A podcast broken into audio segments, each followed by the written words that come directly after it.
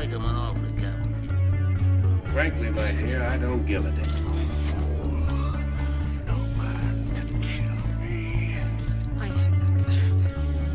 Your destiny. You had me at hello. I got a bad feeling about this. Saludos, Tony. Saludos, Oti, ¿cómo tú estás? Estoy bien, ¿y tú? Bien, bien, tanto tiempo. Nada, estamos, estamos aquí. Este, yo no sé, bueno, lo discutimos ahorita. Estamos aquí, este episodio va a ser, yo creo que un poquito más corto, un poquito, pero especial Sí. porque vamos a estar hablando de A Quiet Place. Sí, Una va a película- ser otro... Ajá, perdón. Eh, yo, yo vi esta película el, el domingo después de que salió, tú la viniste a ver bastante recientemente, así que no habíamos podido grabar una reseña. Y esta semana pues sale Infinity War, así que tenemos nuestro episodio grande de, de Marvel. Pero quería sacar esto, porque a mí esta película, bueno, va- vamos a ver ya mismo lo que yo pensé de esta película. Sí, no, definitivamente yo lo... ¿Sabes? Lo que quería decir era que iba a ser un episodio más, ¿verdad? Como los otros que hemos hecho eh, de reseña, ¿no? Em, y vamos a... Yo creo que ¿Quiere- vamos a... Ajá. Yo creo que deberíamos entrar directo en spoilers, porque los non-spoiler, yo creo que es bastante poco. A lo mejor resaltar una que otra cosita, para si alguien no la ha visto. Sí, sí, sí, sí, sí, sí, sí. Yo, yo creo que deberíamos... eh, eh, esta película es bien difícil reseñarla sin hacer, ¿sabes? Sin no hacer spoilers. Así Y- que... Ajá, Y, y yo creo que más porque uno, la mejor experiencia de esta película es entrar sin saber nada. claro, claro. Así que honestamente, si no has visto esta película, por favor, no escuches el episodio. Te lo estamos diciendo ahora mismo. Si lo estás escuchando y vas a seguir, mano, es tu propia culpa. Eres un pendejo, ¿sabes? Te pasa, ¿sabes? Te pasa, te pasa. Bueno, pues dale, vamos a entrar directo en los spoilers. Este, Vamos allá. Yo quiero hablar de, de una de las primeras escenas, la muerte de- del hijo de ellos. Eh, La- no recuerdo esa- su nombre. Sí, o sea, esa primera escena es como que toda esa primera escena, esos primeros 15 minutos son espectaculares. Son los, de los mejores que yo he visto para introducir cualquier tipo de historia whatsoever. O sea, y, yo no pensé que el nene iba a morir así de rápido. No, eh, eh, me, me encanta que rápido te presentan como que la situación, porque los ves en la farmacia y ves como que el, el cuidado que ellos tienen de no hacer ningún ruido. Y, y eso de por sí empieza efectivamente en eso. Te, introducen ya directo en, en silencio, en todo el con la nave. Pero John Krasinski lo lleva a un nivel más enseñándote el por qué no pueden hacer ruido Sí. es como que. Porque esta película fácilmente pudiese tirarse el no puede hacer ruido y ellos están toda la película sin hacer un ruido. Y, y la película yo creo que hubiese fluido porque ellos rara vez tienen encontronazos con estas criaturas. Pero. Es tan efectivo enseñarte lo que pasa en si haces un ruido. Y, mano, e- e- esa escena está tan y tan brutal. el, eh, eh, eh, eh, todo ese concepto de ellos pasando por la tienda, entonces tú lo único que puedes ver es que nadie se está llevando las bolsas de papas ni las cosas que hacen ruido. es como que es- es- esos detalles son... Fíjate, yo, tan- yo, yo en eso no me fijé. Sí, sí. Eso está Wow. espectacular. Eh, pero fuera de eso, o sea, em, ellos caminando con la- la- las puntitas de los pies, o sea, ella moviendo las botellas así con el dedito para que no se, se hagan ruido los pills. Em, todo, todo, o sea, el sign language, mano, ma- to- toda la película es tan y tan genial. Yo, yo siempre digo que una, la diferencia entre una buena película y una película excelente son los detalles.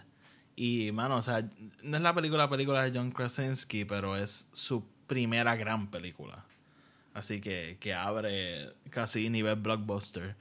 Eh, y, o sea, cabrón, él parecía un maestro. O sea, eh, nadie diría que, que, el, que Jim de The Office, mi serie favorita, este, iba a ser un excelente director de miedo. O sea, ¿quién hubiese pensado? Sí, o sea, es lo mismo que pasó con Jordan Con Peele. Jordan Peele. O sea, ¿quién, ¿quién pensó que él iba a poder hacer una cosa tan brutal? Eh, y sí, o sea, él siendo uno de mis actores favoritos de The Office, este, y, y poder verlo ahora haciendo esto es como que Sí. no hay Y- palabras, no hay palabras. Y, y, y, y te. pun intended. Este. A mí. la- Las actuaciones de la película. Vamos a hablar de eso un poco. Este. Igualmente que fue tremendo director como actor. O sea. Yo, ¿Tú crees que es más difícil tú hacer una película así silenciosa y Bueno, conllevar sí. un mensaje que actually actuando? Sí, definitivamente. O sea, tú, tú, tú necesitas poder hacerlo todo visualmente. O sea, está- e- e- en algo como lo, lo hablamos cuando hablamos de Dunkirk y, y Tom Hardy. O sea, tú, tú le cubres la mitad de la cara a Tom Hardy, lo único que tú escuchas es su voz y, y, lo, y le ves los ojos. Y como quiera, él te da un performance, eh, you know, renowned, o sea, bien intenso. Igual que hizo con Bane. Sí, por eso. Entonces es lo mismo con esto. Ellos no pueden hablar, todo está en sus expresiones, en sus caras, en, en- en cómo hacer las cosas. O sea, na- nada más te lo puedo decir. Esa escena cuando Emily Blunt está bajando la escalera y, y, y pisa el, el clavo. Clavo, sí. O sea, y no puede gritar, no puede llorar, no puede hacer nada. Y, y, y, y, y, y sin mencionar la parte que tiene que dar a luz. eh, que me encanta cómo lo timean con los fuegos artificiales y todo. O sea, eso, eh, eso sí, queda tan que- y tan brutal. Quiero llegar a eso ya mismo. Este. Emily Blunt, eh, yo creo que ya, ya se ha probado como una excelente actriz, time Oh, and time again. Definitivamente. Y, y Pero- el hecho de que, y para los que no lo saben, obviamente John Krasinski y Emily Blunt están casados. Sí. Eh, y, el, el hecho de que ellos lo pudieron hacer juntos le da mucho más poder a... y la, la, la- obviamente están casados, la química entre ellos es, yo diría que perfecta. Y con todo y que no pueden hablar, o sea, es, es, es impresionante, realmente. Impresionante. yo lo- los chamaquitos, lo- los hijos de ellos, la Sí. no me sé los nombres de ellos, eh, pero la, la nena que de hecho es sorda en la Sí, en película vida y en vida real. real. sí. Eh, usualmente los child actors son un problema y yo creo que para nada. No, Eh, ella, ella actúa súper brutal y, y él también. Y, y toda esa interacción que él tiene con ella antes de irse y cuando se va con el nene y después las interacciones y conversaciones con el nene, eh, ¿sabes? Eh, y, y o sea, si- sin, sin decir mucho, esa última escena de él con ella, o sea, cuando le está... el- los que ella, está, ella, que ella está montada en el carro y él está Ah. afuera. Sí, wow. de John, sí, sí, John de John Krasinski. Krasinski. O sea, eh, él no dice absolutamente nada. Y como quiera, es tan y tan. Sí, o sea, sí, sí, sí. No, Eh, yo lloré, full lloré. O sea, lloré Sí, como sí, un mí- fucking se me bebé. aguaron los ojos. Y, y, again, el- lo construyen tan perfectamente porque te van dando como que lo. O sea, te lo van. O sea, el- again, John Krasinski hizo un trabajo, pero excelente, excelente. Sí. Yo. Y que- quería mencionar, o sea, los gestos de él, porque él es el que, por lo general, te- obviamente tenemos, ya mencionamos los dos momentos grandes de. Ay, de. De Mary Blunt, que es cuando da luz y cuando pisa el clavo. Pero el momento que.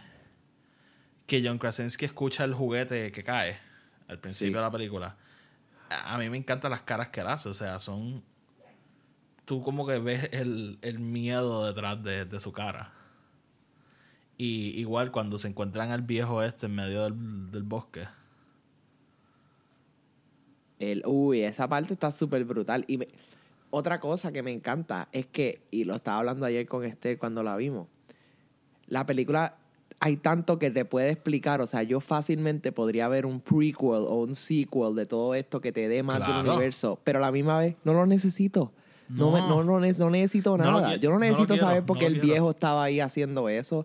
Yo no necesito saber por qué hay gente, como que tú me entiendes. Sí, ¿no? Y- Y, y la, la película no te dice nada. O sea, tú ves los periódicos y...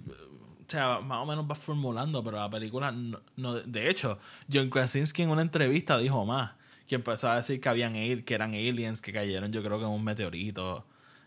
Sí, y, y, bueno, todo eso tú lo ves, en lo, lo puedes leer en los, Sí, cuando sí. ves los periódicos, pero tienes que tomarte el tiempo para poder leerlos todos. Claro.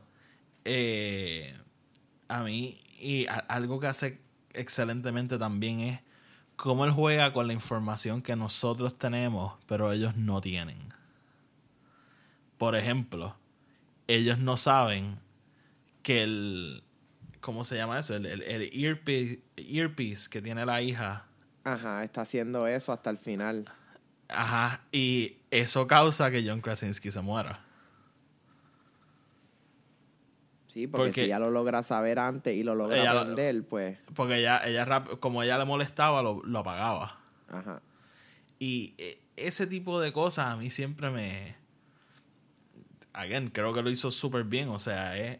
Y, y uno se va tripea, o sea, uno se siente mal porque cuando yo estaba viendo la película es como que él no tiene por qué morir. O sea, ustedes tienen la solución ahí, pero ellos no lo saben.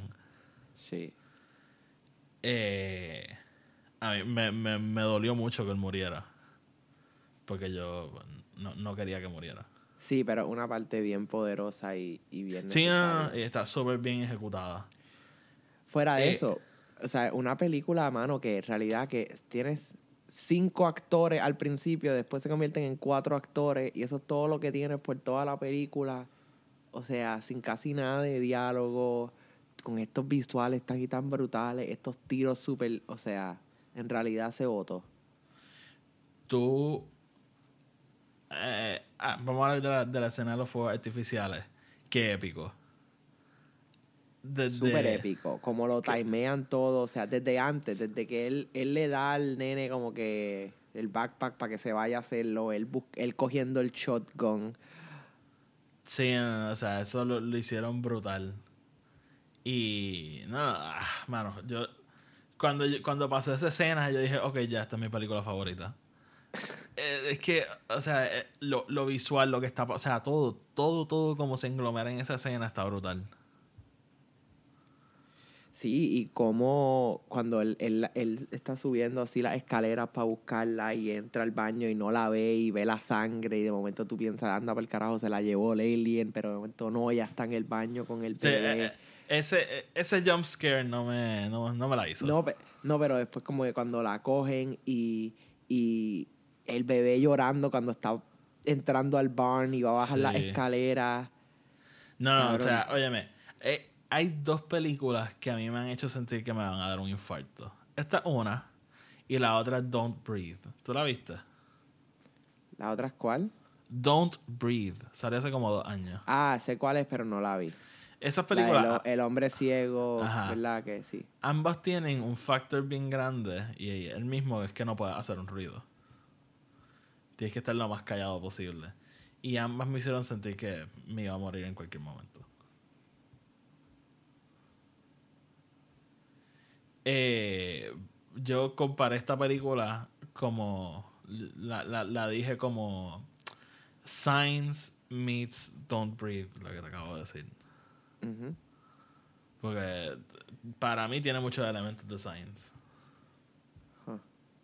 ¿No?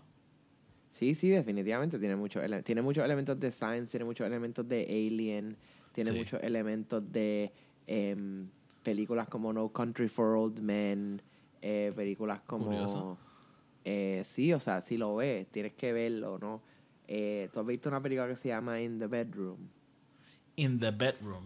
No, In no, the no. Bedroom, sí. No, no, no, déjame buscarla.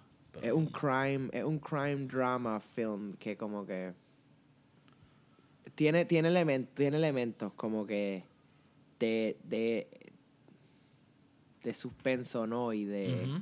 Semi-thriller. Como tuviste la película The Game, Claro. pues al, cosas así, ¿no? Que tienen Sí, estos, sí. estos elementos de suspenso porque tú no sabes qué está pasando, pero la- también sabes más de lo que sabe el personaje y son cosas así. Y eso es lo que a mí, me, eso- ese tipo de películas a mí me encantan. Sí. Eh, ¿Qué más quería mencionar? Ok. El final. Final. Uno. Qué, qué rewarding fue, o sea, qué gratificador cuando ella se da cuenta que puede hacerlo del micrófono. Sí. Y es como que, mano, esta familia que la ha pasado tan mal durante toda esta película, por fin, como que tienen. Tienen algo como que. que les funciona a su ventaja. Y en, en el cine mío todo el mundo empezó a aplaudir. Cuando. Cuando ella como que se da cuenta. Entonces, en eso Emily Blunt le pega el tiro en la boca a la. Al- Uh, sí, eso está brutal. Sí. Eso está brutal. Y yo creo que esta película tiene el final más badass de la historia del mundo. Cuando que se acaba con Emily Blunt cargando la shotgun. Oh, sí, sí. Eh, Eso, eso está espectacular, definitivamente. Sí. Yo cuando tan pronto salga esta película la voy a comprar porque Yo la tengo que comprar y está, o sea, probablemente la compré en, en 4K. Wow, va a hacer la transición. No necesariamente, pero como estoy casi 100% seguro que cuando salga va a ser de esas que va a salir solamente en Blu-ray y maybe digital copy, pero que no va a traer DVD Ujú. en sí, eh, pues me voy, a, me voy a comprar el 4K. Si, va- si trae DVD el Blu-ray, pues me voy a comprar el Blu-ray. ¿Tú todavía usas DVD? No, pero es bueno tenerlo. Porque uno nunca sabe cuándo... Se acaba el You mundo. No, pero a veces uno como que quiere viajar y se quiere llevar dos o tres películas y no necesariamente todo, todo el mundo tiene Blu-ray, pero Cierto. tienen DVD, Sí. este, o la computadora, you know, tú sabes, Sí. no tiene Blu-ray player. Cierto, cierto. Eso, esa es la única razón por la cual lo hago realmente. Eh, te quería preguntar. Ajá. Se me olvidó lo que te quería preguntar. Pero me lo iba a preguntar, así Sí, que pregúntamelo. Te iba a preguntar algo. Ok, esta película es de Paramount. ¿Tú viste el rumor de que esto supuestamente iba a ser una película de Cloverfield? Sí, sí, lo vi, lo vi. Yo no sé si tú sabes, pero las últimas dos películas de Cloverfield eran películas normales. Y de repente alguien dijo, "Hmm, vamos a hacer esto una película de Cloverfield. Eh, Ten Cloverfield Lane. Pero eso es cierto, pero eso es cierto.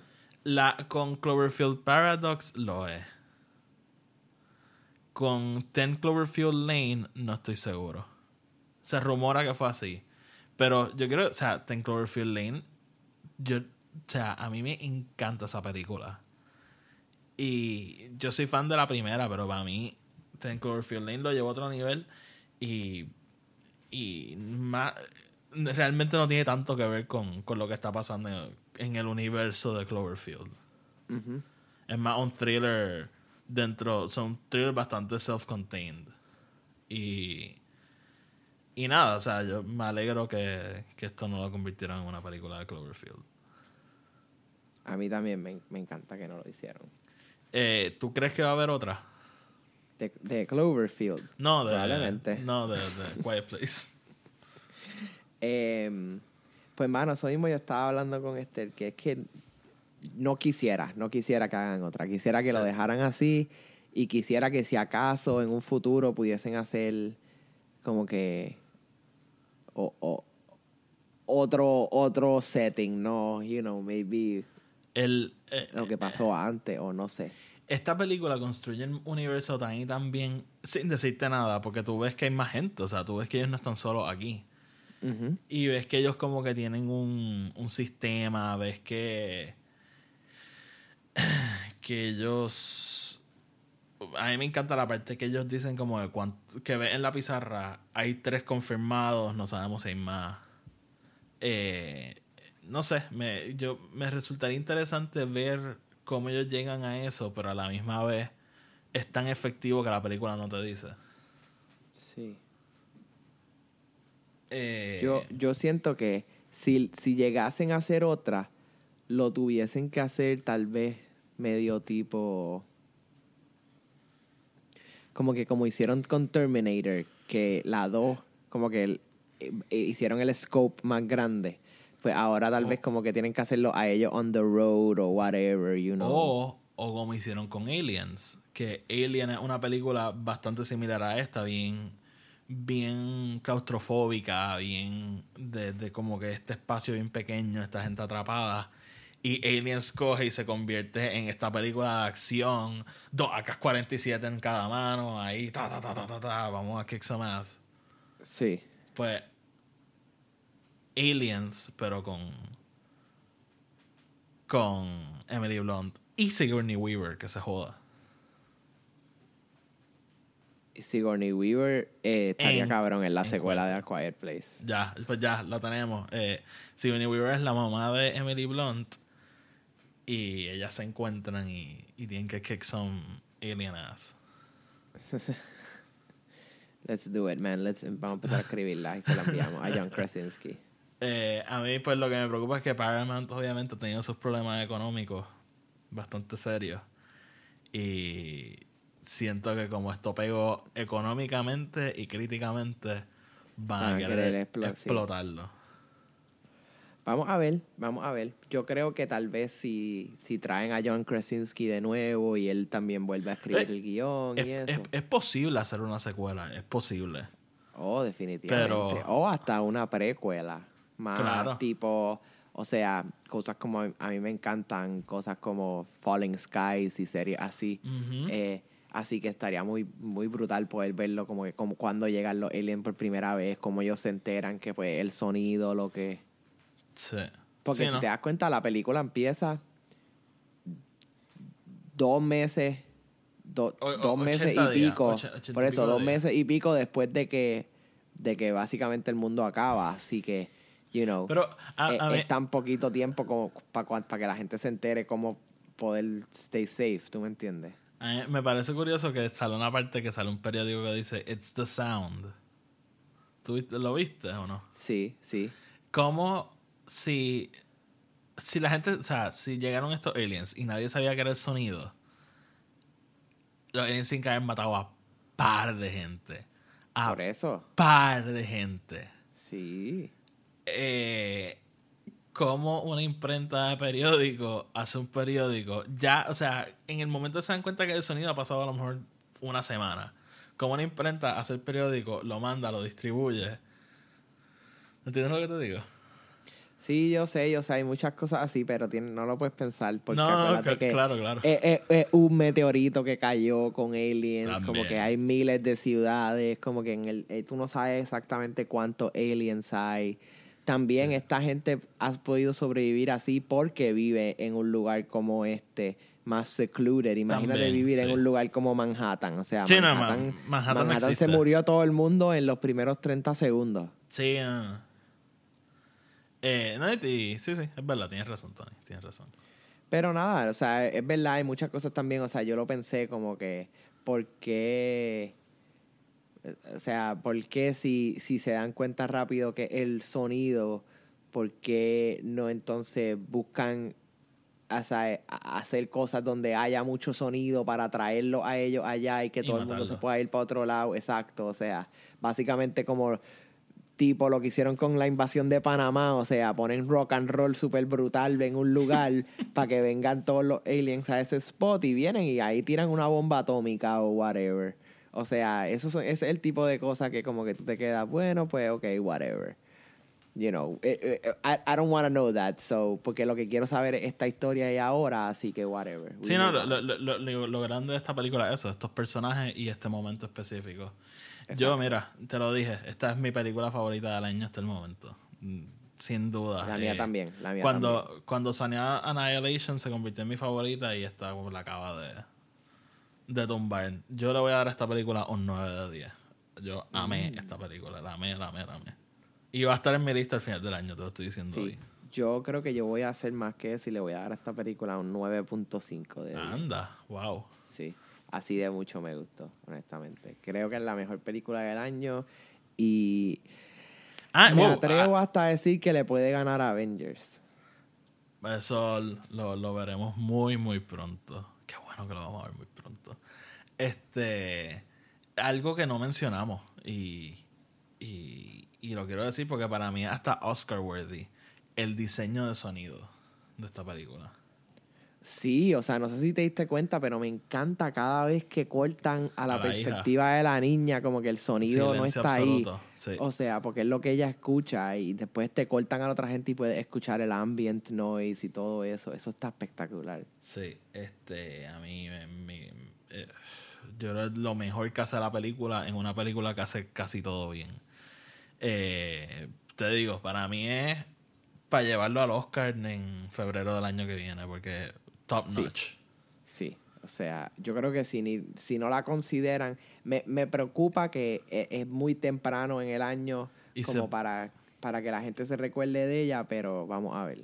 Pero fue una película que gustó mucho, así que podríamos ver un, un Get Out situation donde todo el año está como que siguiendo, cogiendo el hype. Si no, definitivamente estoy de acuerdo y lo debería de hacer. Sí. Si no has visto esta película y estás escuchando este podcast porque eres un mamabicho, ve a verla anyway. Este, nada, yo lo dejaría aquí. Y. y un, un episodio más corto, pero es que yo en verdad quería hablar de esta película. Sí, no, hay, hay que hablar de esta película porque es, es necesario hablar de esta película. Se lo merece, es muy buena.